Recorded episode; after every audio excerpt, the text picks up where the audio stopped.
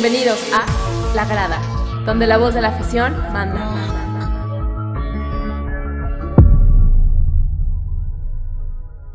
Hola a todos, ¿cómo están? Bienvenidos a esta primera edición del podcast de La Grada. En esta ocasión tenemos unos invitados de honor eh, que vienen a formar ahora parte de, lo que será este podcast. Vamos a, traer una nueva mesa de, análisis. Vamos a empezar con este proyecto como tiene que ser. Y, no me queda más que presentarles al mismísimo Alfonso Urdapilleta. ¿Cómo estás, Poncho? Hola compañeros, hola Manuel, eh, feliz, feliz de estar aquí con ustedes. Eh, muchas gracias por la invitación y hablando de lo que más nos gusta, que, que es el fútbol, entonces vamos a darle que esto se va a poner bueno. Claro que sí, también presentando acá al queridísimo Lauro Flores. ¿Cómo estás, compañero? Muchas gracias, muchas gracias a todos. Este, bastante bien, gracias mi Borto. Estoy muy feliz de estar con ustedes y con muchas ganas. Claro que sí, también tenemos de este lado, eh, y no menos importante, al queridísimo Capi, Adriel Orozco. ¿Cómo andas, Caps?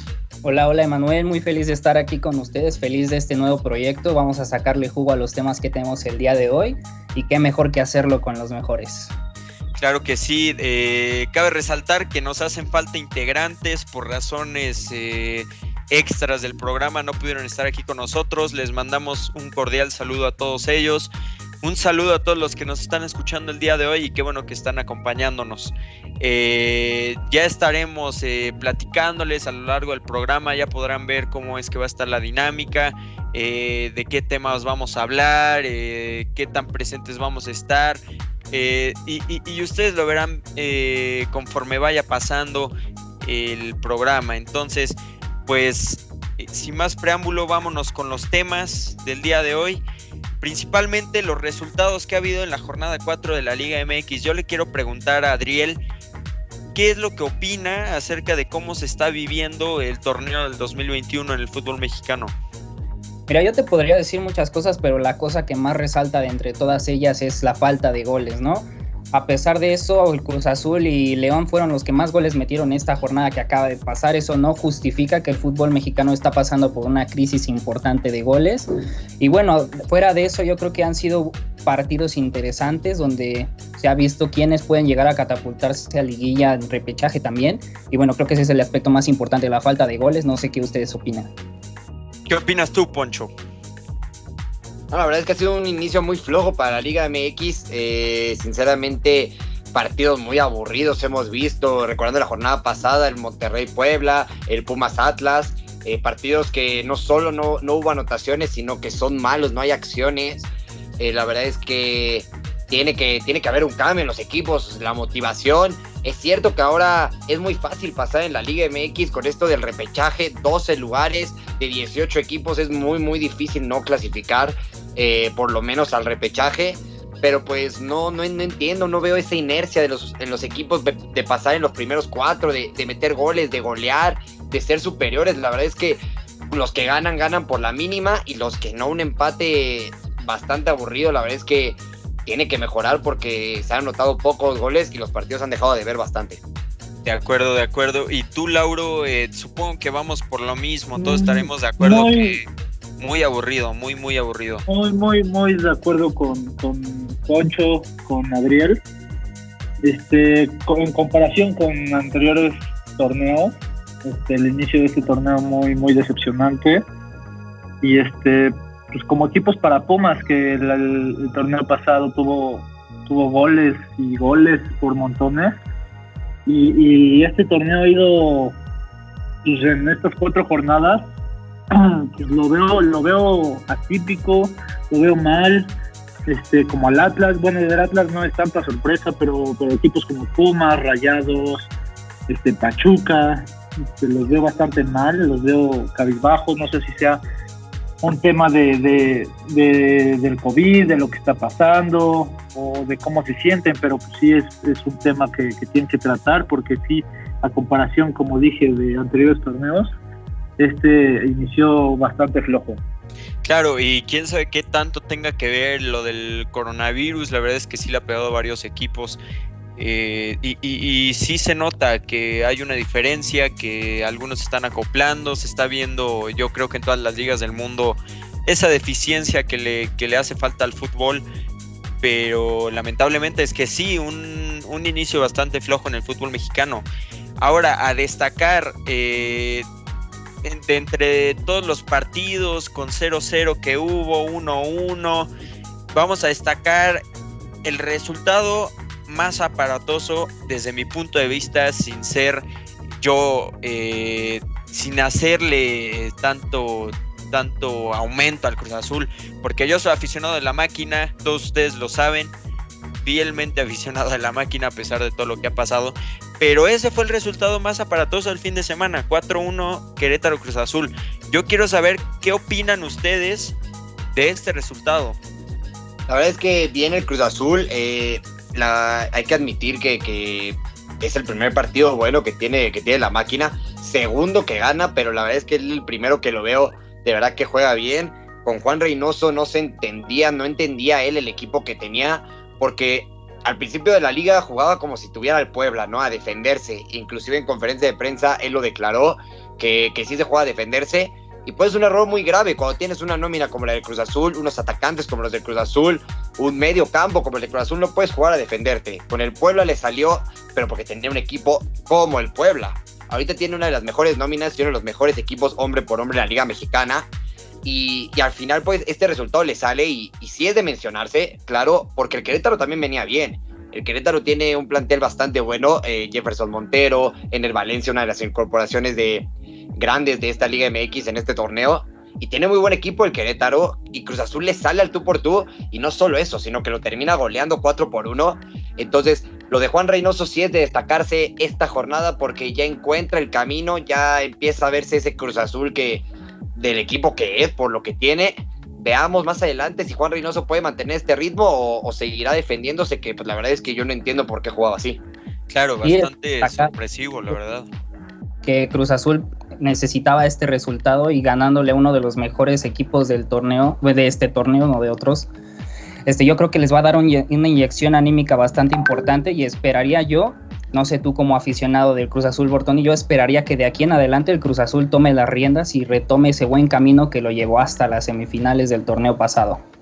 Sí, y, vamos a ser honestos, la verdad es que, que, a mí me dio muchísimo gusto este marcador porque los tres partidos anteriores yo no los, o sea, ni siquiera puse atención al partido de la flojera que me daban. Y la verdad es que no me dejarán mentir ustedes que un partido que, va con un ritmo bajo, que inclusive le van ganando a tu equipo, se vuelve menos interesante. Pero Lauro, yo, yo quiero saber tu opinión, güey. ¿Cuál, ¿Cuál es tu opinión? ¿Qué piensas de esto? No, sí, sí, como, como dijo Adriel, pues es una inyección anímica pues, cabrona y este y también este pues a un equipo como Querétaro que viene de ganarle a, a Puma, si no me equivoco, la jornada pasada, este, jugando bien con, Valencia, que es un jugadorazo que, viene del Manchester United, o sea, es un jugador de, de clase mundial que ha ganado todo con, el equipo inglés y, y pues sí, un equipo como, ganar un equipo como Querétaro sí es como una inyección, la verdad, y más para un equipo como Cruz Azul que, empezó mal el torneo, que viene arrastrando este hay partidos y, derrotas este, bastante feas y, sí, como dice, como dice Adriel, es una inyección y, yo no soy aficionado del Cruz Azul ni para nada, pero ojalá, ojalá esto les ayude y, demuestren el equipo que tienen y, lo que son, porque son un equipazo a pesar de todo. Claro, y, ahora vámonos con los refuerzos. Yo, yo no sé qué piensan ustedes de lo que están haciendo los equipos eh, por la circunstancia que se está viviendo. Platícame, Poncho, ¿cómo ves los refuerzos que se han anunciado recientemente en el fútbol mexicano? Pues la verdad es que tocaré el del América porque hay que ser sinceros, es un pinche desconocido. Eh, jugaba en el Real Madrid, en, la, en el Castilla, pero, pero de Fidalgo yo no entiendo lo que hace, lo que hace el, Real, el, el América, perdón, trayéndolo porque pues en lo que hemos visto estas jornadas, tocando un poco más sobre, sobre las jornadas, creo que tiene un elemento muy importante en el medio campo que es el Chavito Neveda, en donde ha hecho un gran, gran torneo a lo mejor estoy alzando mucho, pero en cuatro jornadas para mí ha sido de los mejores jugadores del torneo y sin duda alguna el mejor de la América. El mejor. Porque, porque sin duda alguna, la, la, verdad, hay que ser sinceros, la verdad es que él mueve al equipo. Jovencito, pero crea, crea oportunidades, no tiene miedo a pegarle. Entonces, a mí se me hace, la verdad, un poco estúpido lo que hace el América, porque también por confianza al jugador, dices, estoy teniendo un buen torneo como juvenil, y de repente me traes un jugador de Europa. Para mí es solo un capricho que le cumplieron a Solari, porque es cierto que el técnico hace su equipo y él no conocía nada del fútbol mexicano, y al final le traen ese capricho, está bien, pero traerlo en una posición que de verdad la necesita el América, como los extremos, como, bueno, Henry anda en buen momento, pero un killer, un killer en el área, no el medio campo donde tienes a Pedro Aquino, que es su mejor, la contratación más cara. Tienes ahorita... Sí, mira, sí este, yo, yo quiero resaltar una, una, una contratación que, que se me hizo bastante buena, esperemos que así sea, que es la de Mauro Lainez, este Empezó anotando gol su primer ¿Ese quién es? ¿Ese quién es? ¿Quién es Marco Lainez? Y para mí es un, es nada más. Sí, ya, mí, ya le, ya le quedó un poquito grande el apellido, ¿no? A Mauro. Ah, el hermano de Diego Lainez, no ha hecho nada. Tal vez le quede grande, tal vez sea mucho equipo, pero yo les puedo apostar que como lo ha hecho en, en Tijuana, como lo ha hecho en varios equipos, va a demostrar que, que, no es un bombazo, pero es un buen refuerzo para reforzar justamente este hueco que tiene la delantera y, y puede jugarte como de delantero, como de extremo. Este, y para mí es un buen jugador, no es un jugadorazo, pero puede funcionarle bastante bien a la no, América. Pero, Yo siento pero, que pero puede ser de los mejores que, que solo, ha hecho. Solo lo contrataron por el apellido, solo lo contrataron por el apellido, sinceramente. Hay que, Sí, o sea, yo, no, yo también no, yo más estoy diciendo que no sea ahí. bueno Ma- Mauro Laines. Como dice Lauro, lo- ha hecho cosas interesantes, no buenas ni espectaculares en Tijuana, en Lobo Ah, Squad, que estuvo. Pero al final de cuentas aquí tiene un equipo para resaltar bastante y, y de que tiene la- las características y, y la- las pues el fútbol lo tiene, solo solo hay que resaltarlo, tal vez Pero, el- pero la- para, la- para, para diferentes, pero para diferentes lo tiene. O sea, estamos hablando que estás diciendo que, como, o sea, en, en contexto, necesitaba, el América necesita un killer, ¿ok? Tú como técnico necesitas un killer. Y traes a Mauro Lainez. No, o sea, tienes a Henry Martin. Mauro hace las cosas Lainez. bien. hace su debut y mete gol. ¿Qué tiene Laura, Eh, Mauro Lainez que no Pero tiene ahorita? que ha hecho, meter gol en su debut. que ha hecho más su hermano. Ok, ok, ok.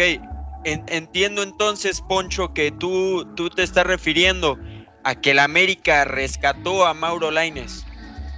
No, yo no digo que lo haya rescatado, yo nada más digo que jugaron con la gente igual que lo hicieron con Fidalgo. Es un caso similar. Porque con Fidalgo traes un jugador de, de la segunda división de España, que no niego su nivel de la segunda división de España, puede que sea mejor que la Liga MX. La verdad es que, te voy a ser sincero, desconozco la segunda división de España. En la posición 19 de la liga, entonces ahí me preocupa un poquito lo que está haciendo América con Fidalgo y yo soy americanista. Y, no, y aparte, o sea, lo están haciendo por lo mismo que Laines. O sea, a Laines lo traen por el apellido. Dices, ok, Mauro Laines. Y la gente que dice, el hermano de Diego Laines. Porque es, hay que ser sinceros. Claro. Antes de Diego Laines, nadie, nadie mencionaba a Ma- Laines. Claro. Nadie. Sí, Mira, yo te voy a de Lo traen por el apellido.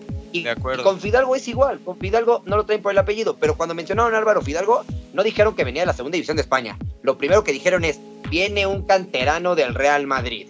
Y al mencionar No, el nombre del Real Madrid, todos se empiezan a alzar. Es que jugó en el Real Madrid, es que jugó en el Real Madrid. Pues sí, jugó en las fuerzas básicas, pero no es un jugador del Real Madrid. Entonces, mejor prefiero que me que le traigas a un jugador killer de Sudamérica, como un ejemplo claro, Fidel Martínez con Cholos, que viene de goleador de la Copa Libertadores, que no es, no es menos. Este sí es un buen refuerzo, este sí es un killer. No me vengas con que Mauro Lainez es un killer y que Fidalgo es el refuerzo bomba solo por jugar en las fuerzas básicas del Real Madrid. En las fuerzas básicas del Real Madrid ha habido mil y un jugadores. Lo de Fidalgo es un tema muy aparte a lo de Lainez. Lo de Fidalgo es el mismo error que hizo el Piojo Herrera, hasta él lo admitió. Con el jugador pasados días, este, que lo trajo igual del Madrid, Pero si bla, bla, bla. Si te fijas, en es ese el caso dijo Piojo Herrera que le pusieron unos videos y lo trajeron. En este caso yo creo que Solari, no sé, que hasta debutó en algún par de partidos a este Fidalgo en el Real Madrid, en el mero mero equipo, Pero y justo, no te sabe nada. Justo ahí- lo debutó Solari. Y lo que me gustó por es- eso, por, eso, por eso vuelvo al tema, vuelvo al tema de que es un capricho. Porque tú ustedes me que lo debutó, pero entonces que dice, voy a traer este joven que es mexicano y yo lo debuté en el Real Madrid, lo conozco, tráiganmelo a la América, que es al que estoy dirigiendo. Entonces, voy a lo mismo, sigue siendo un refuerzo y un capricho del técnico. Que si nos Bueno, ponemos a analizar, lo digo, el técnico es el cargo del equipo, estoy totalmente de acuerdo, pero arma tu equipo con lo que literalmente necesites reforzar. No en el medio campo que tienes a Nevera, tienes a Pedro, no, inclusive puedes poner, poner a Richard Sánchez por ahí. Estás hablando que hay cuatro jugadores disputando la pelea. De esos cuatro, dos están destacando. Pedro Aquino y Neveda. Y entre ellos dos tienen que disputar todavía el puesto con otros dos. No es competencia interna. Sinceramente, lo que está haciendo es sofocando una, un medio campo y al final de cuentas no le va a salir. O Pedro Aquino baja de nivel, o Neveda no va a tener ganas, o Fidalgo va, va a exigir, o Richard Sánchez va a decir que lleva más tiempo en el América. La verdad es que tiene que reforzar las áreas en donde el América necesita refuerzos, no donde tiene sus mejores hombres. Pues Claro, mira, ya total- Dejando- Totalmente de acuerdo, pero señores, señores, tranquilos todos, vámonos a hablar de un tema un poquito más polémico, más delicado. Yo sé que esto es picante, yo sé que este es momento de hablar, señores, pero me preocupa a mí en lo personal cómo se está llevando el tema del arbitraje en México. Y lo más claro es el caso de Dalit Maganda. ¿Cómo ven este, este caso tan polémico? Alguien que, que se abrió camino a primera división, pero que siempre no. ¿Y, y cómo ven este tema? Mira, como yo te lo he platicado, que hemos platicado, yo siempre voy a de- destacar su- sus ganas de trabajar, su manera de abrirse hacia partidos de primera división fue de destacarse así, llevándose a tribunal hasta las últimas instancias, pero ya que le dan oportunidad de arbitrar partidos de primera división, la verdad es que lo hace lamentable y yo creo que de ahí en fuera no creo que haya argumento suficiente para defender su actuación y yo creo que no sé cómo compartan esa opinión conmigo, pero yo siento que está, me- o sea, decidido, decidido que está afuera y yo me quedo que está bien esa decisión. En mi, en mi opinión, este, es un tema muy delicado por lo que dijo, lo que dijo este, este árbitro. Este, para mí es un tema muy delicado porque está, está reclamándole a una persona de, de discriminación, si no me equivoco, y creo que es un tema, no sé, ese tema se puede llevar mucho más, este, más profundo si, si ellos quieren y hasta no sé dónde. La verdad, yo, yo no sé si estoy de acuerdo o no, porque por lo que dijo este, este, esta persona, que no le contesta las llamadas, este, que tal y tal, pues no sé, yo la verdad no estoy tan de acuerdo y, no sé, no sé qué opina Poncho. Eh, es complicado, como lo dicen en este tema, lo concordamos todo. Porque por un lado estamos hablando, como él lo menciona, de racismo, por lo que sacó de que por, por estas razones no me, no me metieron, este, su huelga de hambre, al final lo dejan pitar. Pero pues también este chavo, que ahora sí que cha- mi chavo, échale ganas, ¿no? Como dicen, porque la neta es que viene de- viene, viene de, de una huelga de hambre, de ganarla, y su primer partido en el Toluca Querétaro es de los peores partidos que he visto en el arbitraje en la historia del fútbol Claro, mexicano. claro, viene, viene de hacer un. Pero viene no de hacer un berrinchote y, y ya quiere que le aplaudan en Exacto, primera o sea, división. primero estás de nena, que con sus aspectos, pues sí, tenía razón, ¿no? Yo al contrario, yo en ese caso dije, pues sí, sí, por racismo, obviamente tiene que pitar. Pero qué os pero entonces eh, Bricio puede ahorita decir, no, no fue racismo, fue porque no estaba a nivel.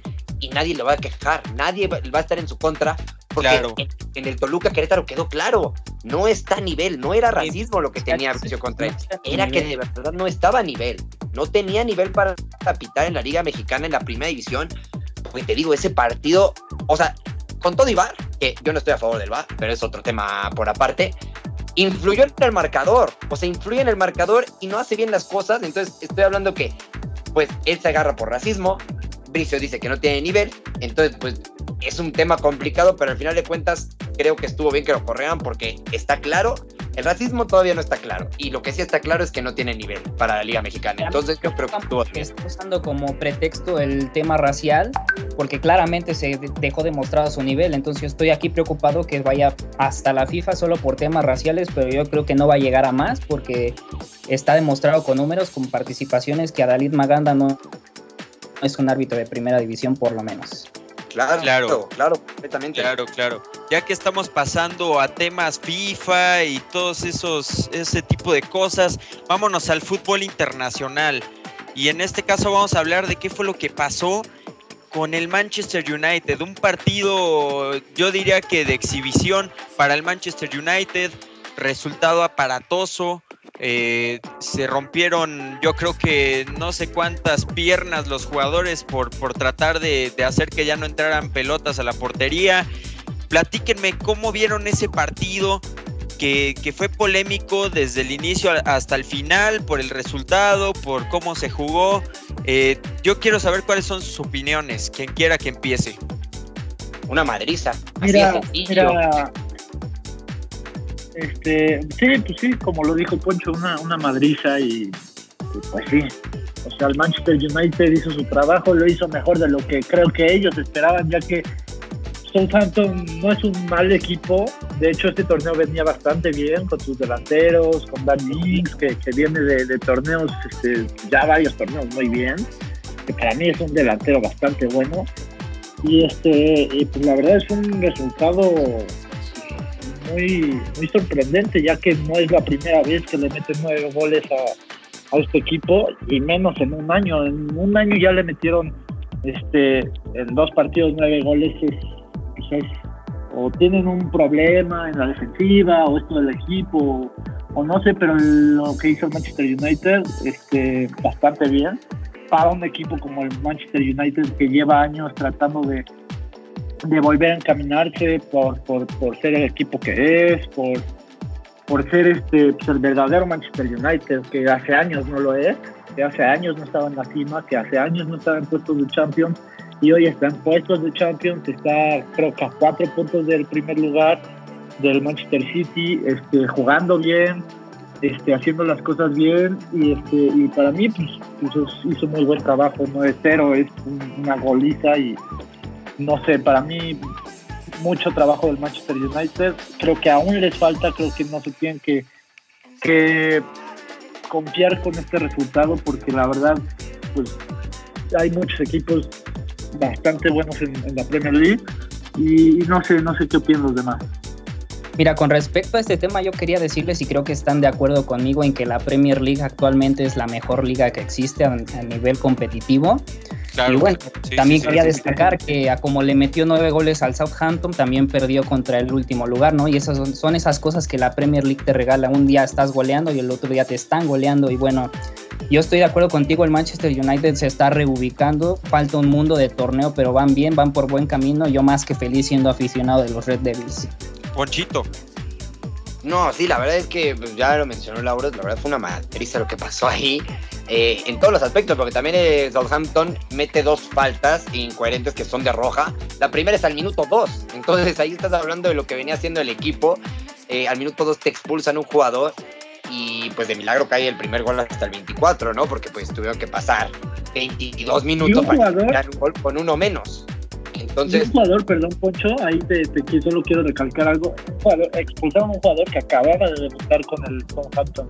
Era su primer partido y fue la expulsión más rápida desde de la Premier League. Cierto. toda la historia. Y metieron un partido y fue anulado, ¿eh? Nada más para terminar de cerrarlo.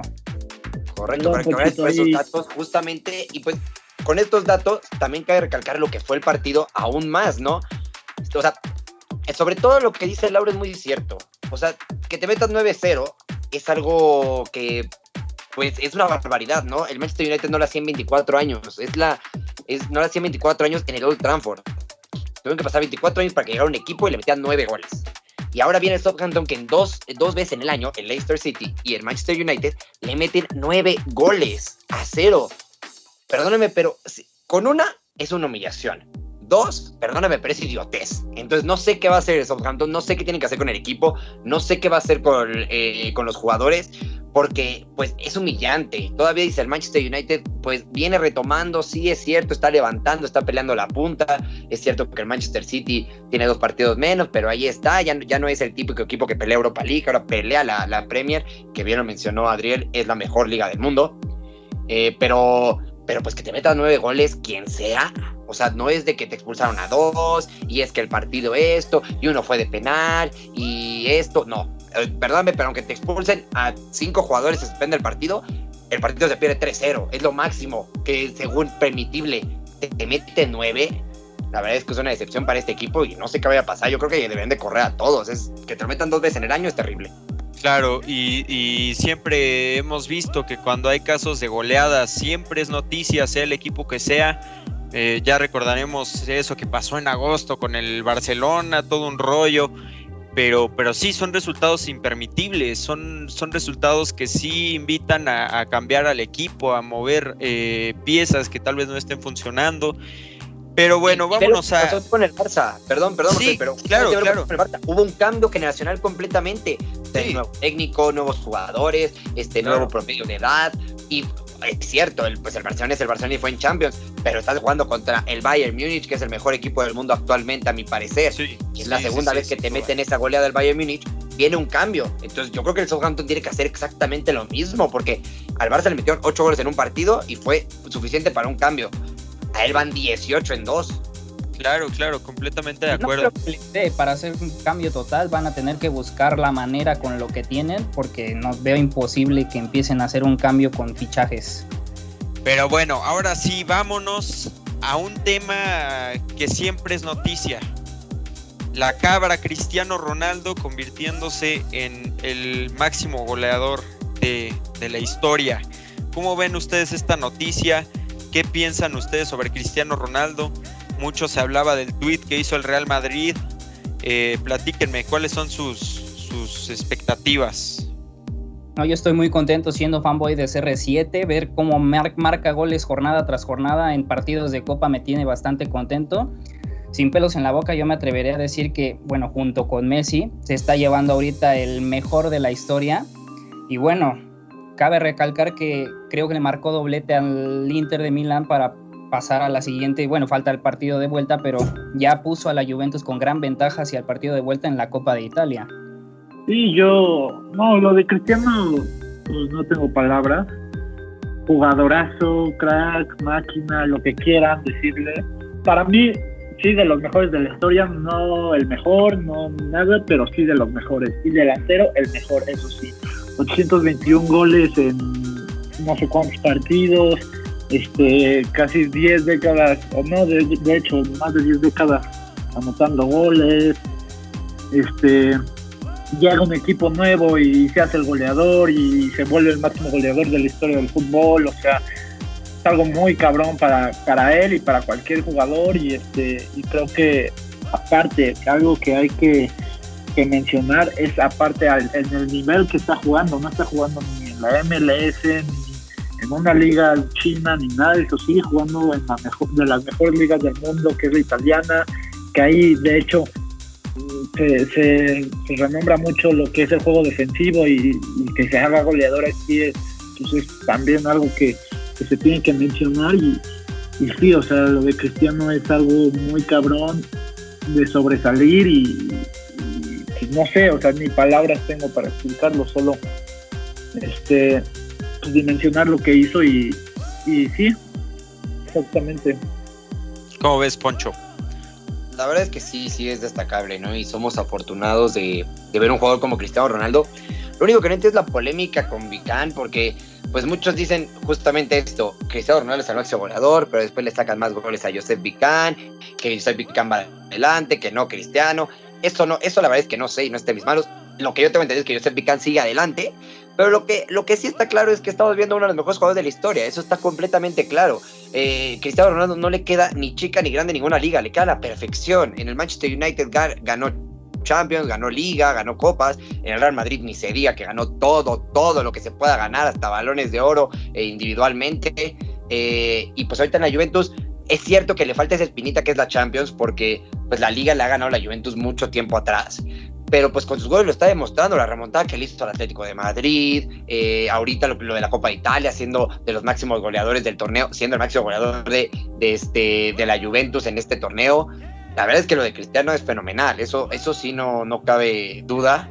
Y, pues bueno, hay que ver esa, esa polémica con Vicán, este, porque pues no se sabe, no se sabe si de verdad este, es el máximo goleador, pero lo que sí es que Cristiano Ronaldo, mis respetos, se nota y que el trabajo duro da buenos frutos. Yo te quisiera escuchar a ti, Emanuel, ¿qué opinas? Nadie te ha preguntado, quiero escucharte.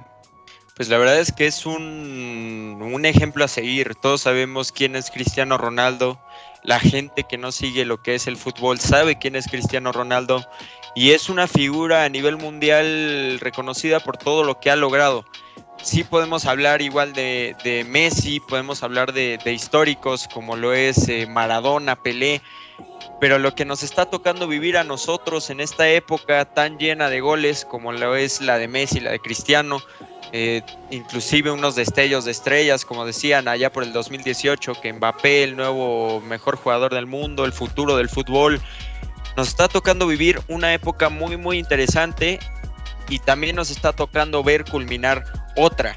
¿Quién sabe cuándo es que se vaya a retirar Cristiano Ronaldo? ¿Quién sabe cuándo es que se vaya a retirar Leonel Messi? Pero lo que sí sabemos, y no me dejarán mentir ninguno de ustedes, es que nos tocó vivir una de las mejores épocas para ver el fútbol. ¿Por qué? Porque estas son figuras irrepetibles, son figuras que sí, igual y se comparan, pero son irrepetibles. Y, es muy difícil que volvamos a ver, a, a mi parecer, a un hombre tan completo en cuanto a campeonatos, en cuanto a experiencia, en cuanto a trayectoria en todas las ligas en las que ha estado, como lo es Cristiano Ronaldo. Pero bueno, vámonos. Época dorada. Exactamente, sí, eh, eh, una época dorada, la verdad. No, no hay una forma más clara de describir cómo ha sido ver eh, la evolución de Cristiano Ronaldo, que ha estado en varias ligas, la, de las más importantes del mundo, que se mantiene en su nivel, que a diferencia de jugadores que quizás se pudieron haber retirado a la edad que tiene Cristiano, Cristiano sigue logrando todo lo que se propone a la edad que tiene. Pero bueno, vámonos a... Espera, espera, espera. Antes de pasar a otro tema, yo quisiera preguntar cómo ven el papel que está haciendo Chucky Lozano, destacarlo, ¿no? Sí, claro. asistencias corre, sube y baja, es un todo terreno se le, está, se le está dando la confianza al Chucky Lozano que le faltaba. Se le, se le está dando el espacio en el equipo, los minutos. Yo, yo creo que es algo a destacar. Mira, lo del Chucky Lozano para mí no es sorpresa. Yo sabía la clase de jugador que es. Y no solo por, tal vez no tenga los mejores números, que de hecho sí, en el Napoli ahorita mismo tiene los mejores números, pero no, tal vez no tenga los mismos números que tú con el PCB, pero en la forma, si lo ves jugar, si tú lo ves jugar, se nota mucho, se hace notar, o sea, sabes quién es el Chucky Lozano por, por lo que dijo Bortón, sube, baja, este, recupera, pelea. Antes, como decía Gatuso, cada que tiraba, cada que, que, tiraba un, balón, este, lo tiraban y hoy lo ves y, y pelea cuerpo a cuerpo, este, tiene más casta, más garra hoy por hoy para mí el Chucky es un jugadorazo, el mejor sin duda alguna de México, por lo, obviamente porque Raúl Jiménez ahorita mismo desgraciadamente no está jugando, pero también un jugadorazo. Pero hoy por hoy para mí el Chucky Lozano, el mejor jugador mexicano de Europa. Sin duda, sin duda. Completamente de acuerdo con ustedes. La verdad es que el momento de, de Lozano es impresionante. Eh, lo que decía Gatuso, la verdad, al final, al final de cuentas, todos odiábamos a Gatuso porque no metía a Chucky, que lo sacaba del entrenamiento y que era indisciplinado. Y al final de cuentas se lo dijo. Eh, yo creo que puede, puede dar más y yo quiero al Chucky Lozano que, pues, por el que vino al Napoli, ¿no? Y ahorita lo está demostrando, está demostrando que todo el trabajo, todos pues, los malentendidos que tenía con él, ahorita le exige mucho. En la banca escuchamos mucho, ahorita que no hay gente en las transmisiones, como se escucha que dice, Chucky, Chucky, que le está exigiendo más a, Lozano. Eh, entonces creo que eso es indudable que es el mejor mexicano de la actualidad. Es el goleador del Napoli, lleva 14 goles esta temporada. Y, bueno, también contando un poco al Tecatito Corona, porque pues lo que ha hecho en, Portugal es sorprendente, 250 partidos en, en, Europa, y aparte pues fue catalogado el mejor jugador de la liga portuguesa del año pasado, que no es, la liga portuguesa es baja, pero pues ser el mejor en algo siempre es bueno. Justamente, justamente. mencionando al Chucky, que lo que dijeron, sin duda alguna está teniendo su temporada, porque pues no es lo mismo ser goleador en el PSV que ser goleador en el Napoli, un equipo histórico en una liga italiana. Entonces creo que, creo que palmas para el Chucky y que siga rompiendo para el bien de la selección mexicana. Claro, y también destacar eh, el papel que han tenido los mexicanos en Europa. Bien lo, lo comentas, Poncho, el Tecatito Corona es, es, es completamente eh, obvio que, que se ha visto presente, ha estado de titular, ha jugado partidos completos, se, se, ha dado a notar en la Liga de Portugal. Y, yo siento que ha regresado esa equidad que estaba faltando en los últimos, en los últimos meses, de, ver noticias de que a mexicanos les están yendo bien en, sus respectivos torneos.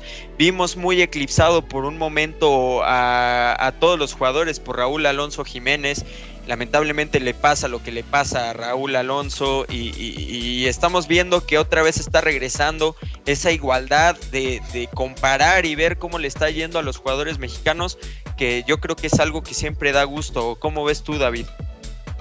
Sí, da gusto y se nota que el fútbol mexicano está evolucionando en Europa y sí cabe recalcar que Tecatito ha sido regular, no no lo he visto yo por lo menos en la banca en los últimos años marca y juega varias posiciones. Yo estoy más que contento con su funcionamiento y bueno, verlo también jugar así en la selección mexicana que necesita ese tipo de jugadores aumenta mi felicidad, ¿no? Y complementando ahí la tría Chucky, Raúl y Tecatito, yo estoy súper emocionado de ver lo que pueden hacer esos tres jugadores en el mundial que viene.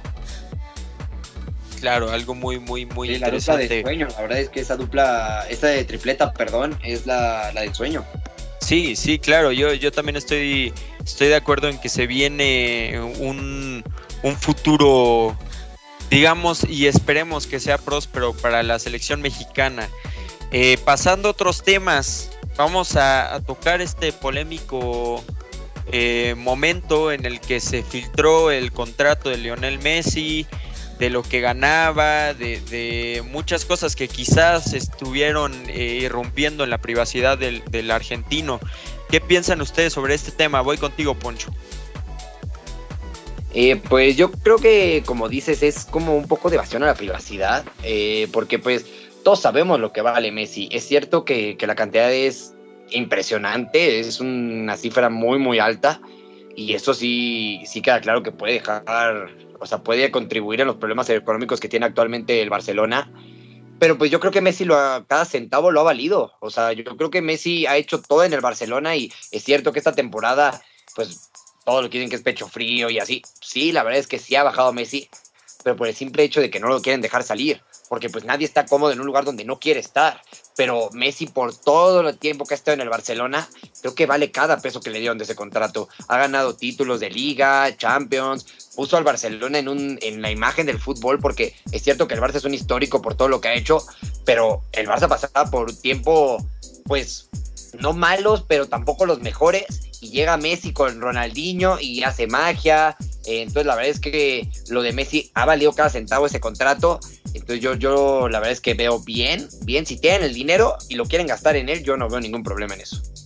Lauro, tu opinión.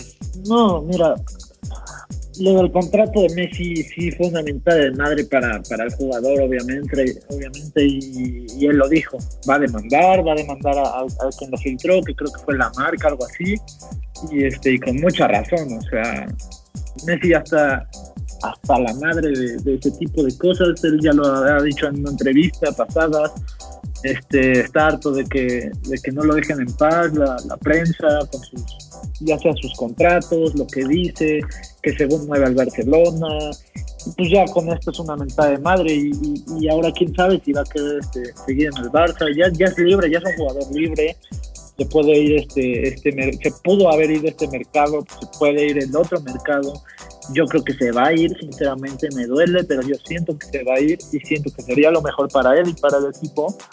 Pero hablando más este, con, de lo del contrato, pues es una cifra, puta, es una cifra que ni imaginarla puedo, o sea, de verdad es algo muy, muy cabrón pero creo que lo vale, o sea, creo que cada centavo lo vale y, si tú ves sus números, no solo lo que juega, si ves sus números, te das cuenta que, todo, ese, todo eso lo vale, o sea, sus estadísticas, sus goles, asistencias, títulos, es algo que ningún otro jugador le va a dar al Barcelona ni, ni le ha dado. O sea, ni Iniesta, ni Xavi, ni Sergio Busquets, ni Puyol. Nadie le ha dado lo que Messi le ha dado a este Barcelona. Y creo que cada centavo de ese contrato lo vale sin duda alguna. Totalmente de acuerdo. Ahora, para cerrar, para cerrar con el, con el, con el mundo del fútbol, Capi, tu opinión. Bueno, yo comparto opinión con Poncho y con Lauro. Siento que lo que hizo Messi a raíz de sus números equivalen a la estratosférica cantidad que se le está pagando. Y bueno, yo creo que Messi está harto de lo que está viviendo en el Barcelona y lo único que están haciendo directivos, jugadores, aficiones, es hacer que Messi se aleje más y más y más del Barcelona. Y si se pudo haber quedado, yo creo que no se va a quedar. Y bueno, habrá que ver qué pasa. Y sin duda alguna, el mundo del fútbol, no solo el Barcelona va a estar triste si es que Messi llega a salir este verano. Sí, se, se convertirá seguramente en noticia, va a ser, eh, no sé si igual de avasallante que la salida de Ronaldo del Real Madrid, pero obviamente será un golpe duro tanto para la afición como para el equipo. Ya lo veremos, eh, veremos qué estará pasando próximamente, eh, cómo se mueven las cosas, el ánimo de Messi, que si se acomoda, que si se queda, que si sale gratis. Vamos a ver, vamos a ver cómo, cómo pasan las cosas. Pero bueno, vamos a dirigirnos ahora a lo que es noticia sin duda, lo que, lo que veremos este domingo en el Super Bowl 55 entre los Buccaneers y los Kansas City Chiefs. Poncho, ¿qué opinas de este tema? Bueno, pues se viene un partidazo, sinceramente. Eh, estamos hablando de, de, lo que ha sido el líder de, en, en la NFL, como es Tom Brady que puede llegar a siete anillos y no solo ser el máximo quarterback y el máximo jugador en ganar anillos, ¿no? Que eso ya lo tiene, sino que puede con su séptimo anillo ser más exitoso que varios equipos y todos los equipos, ninguno, perdón, del NFL tiene siete, siete Super Bowls. Y Tom Brady puede ser el primero en tener siete anillos de Super Bowl. Así que esto habla mucho de lo que ha hecho eh, para muchos el mejor de la historia en la NFL. Sorprendente. Y del otro lado tienes a Patrick Mahomes, que es el futuro sin duda de la NFL. Sorprendente su manera de jugar. Puso a los Chiefs otra vez de vuelta en la NFL después de 50 años de no llegar al Super Bowl. Eh, los lleva, los hace ganarlos. Y bueno, quieren el bicampeonato. Entonces podríamos estar hablando de, de un partido de pasar la antorcha de, del pasado que es Tom Brady y el futuro que es Patrick Mahomes. La verdad es que va a ser un partido bastante interesante. Y sobre todo también porque Tom Brady se cambia de equipo, sale de los Patriotas, va a los Bucaneros y los lleva al Super Bowl en su casa, en su casa, primera vez también en la historia esto, y desde 2002 que no llegaban a, playoffs y al Super Bowl. Así que creo que se ven un partidazo. Eh, vamos a ver, me atreveré a decir que se lo ve a Barton Brady. Partidazo. Eh, Lauro eh, Capi. Bueno, yo diría Patrick, que. Patrick Mahomes o, o Brady, a ver, respóndanme esa duda. Mira, yo me voy, ahorita les digo la respuesta, pero veo aquí un partido bastante interesante donde se va a jugar la juventud contra la experiencia. Es un choque que siempre ha dado que hablar. Y bueno, yo creo que Brady y los Bucks tienen una motivación extra al recibir el Super Bowl en su casa. Y bueno, para mí se lo lleva Mahomes, pero esa motivación extra que tienen los Bucks yo diría que también los puede impulsar a llevarse el Super Bowl. Lauro, ¿tú qué piensas? Este, aguas con ese gallito, mi gordo. Sí, sí, anda, anda un poquito retorcida mi garganta. Estaba con la voz. Pero a ver, ¿qué opinas? ¿Qué opinas? Todo lo dejó, lo dejó. Lo guardé solo para este momento, solo para preguntártelo a ti, que se me saliera. Yo, yo mi gordo, este, yo siempre he sido Tom Brady, siempre, este, este, pero la verdad, pues Mahomes, este, el Super Bowl pasado, todos lo vimos, lo que hizo, cómo juega. Yo la verdad no soy mucho de, americano, pero, pero siempre trato de, de, ver algunos partidos y, obviamente el Super Bowl. Y creo que en este me voy por, por, por Brady.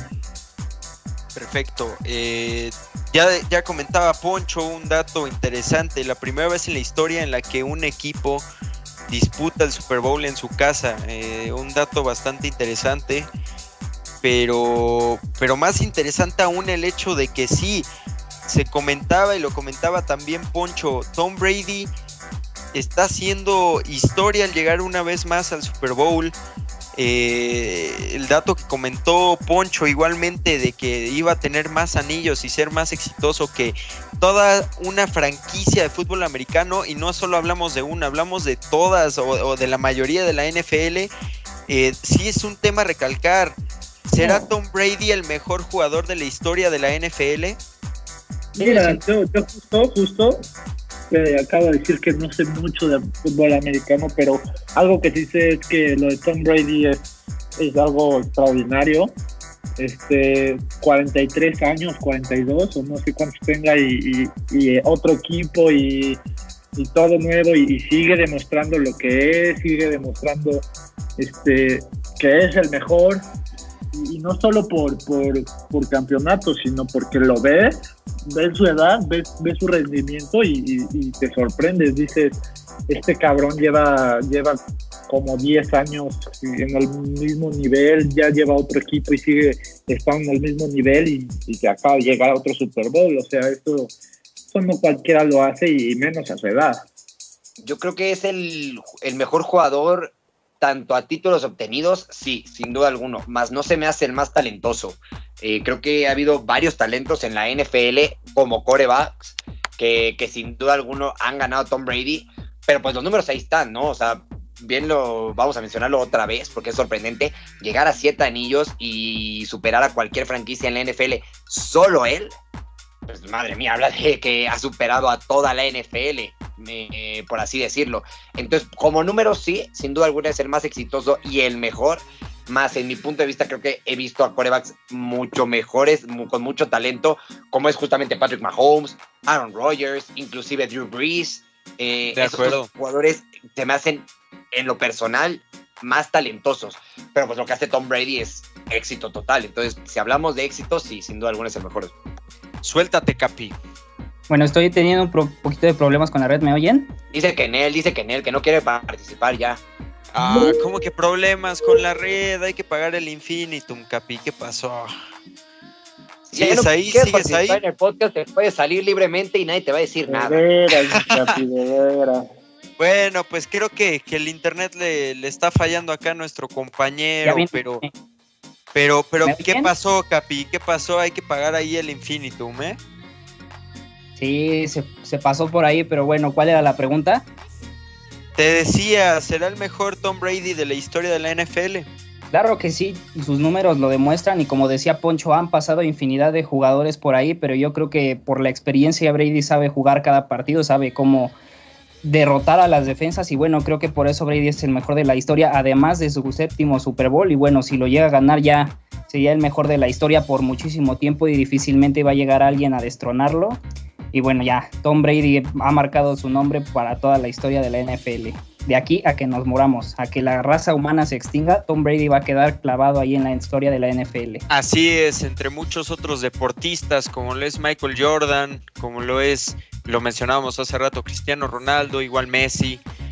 Se quedará en el palmarés de, los mejores deportistas que, que han habido en la historia del deporte. Pero, pero bueno, eh, yo quiero recalcar que que gane o pierda Tom Brady ya está haciendo historia. Pero si llega a ganar con los Bucks el domingo, sin duda estaremos viendo un partido que, será recordado por el logro que alcanzó Tom Brady, convirtiéndose en el jugador más exitoso de la NFL. Eh, me parece algo alucinante, me parece algo que sin duda a muchos eh, les, les está explotando la cabeza, pero es que es un, es un momento histórico el que se está viviendo, el que está viviendo Tom Brady y pues ya veremos qué es lo que pasa en el partido del domingo, que sin duda estará muy interesante.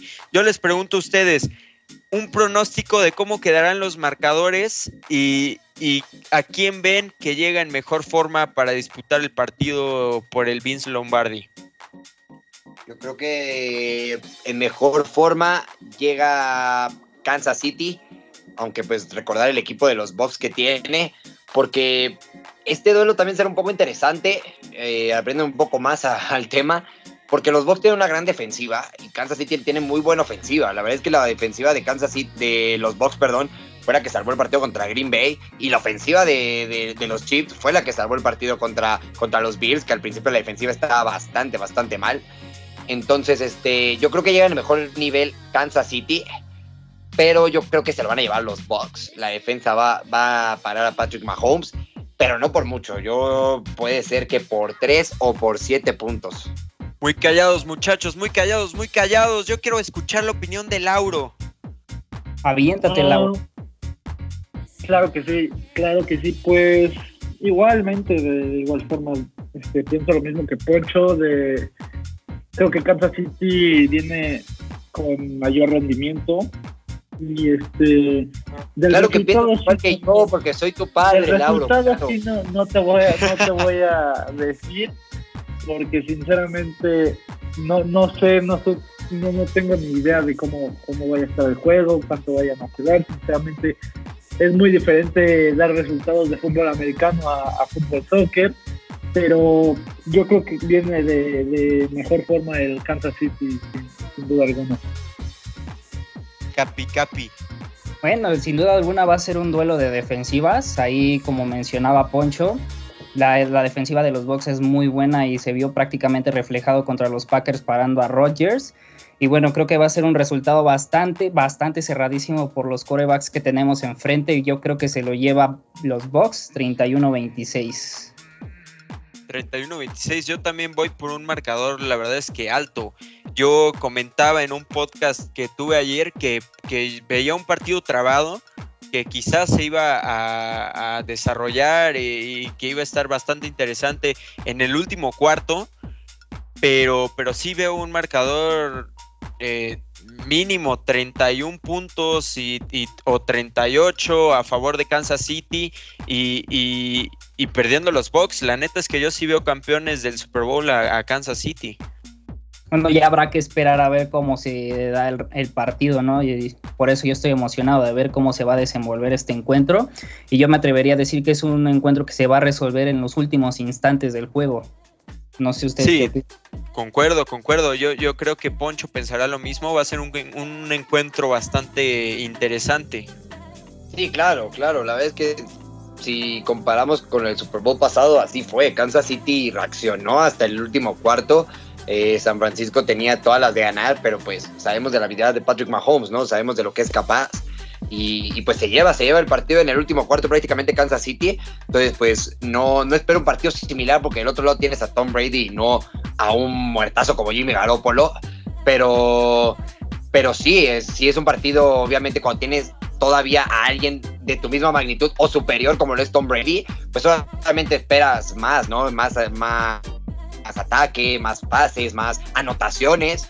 Este, entonces creo que yo también creo que va a ser un resultado abultado eh, para, o sea, me refiero a que va a ser alto por los dos, por los dos equipos, pero yo no, sé si se define al final. Yo creo que en una de esas, si Tom Brady, yo vino que los Bucks van a ganar, si Tom Brady va a, este, lleva la ventaja, la defensa de los Bucks va a parar a Patrick Mahomes y Tom Brady va a empezar ahí a hacer algunas maniobras o de tiempo o a ampliar la ventaja. Claro que sí. Eh, compañeros, hemos llegado al final del programa. Les voy a pedir que se promocionen, que den su nombre, que, saluden a la gente que, ustedes quieran, que le manden besos a su novia, que, que saluden a su abuelita que está en Italia. Hagan lo que quieran, pero ya vamos a concluir con este programa porque ya nos llevamos, yo creo que la mitad del día hablando de deporte.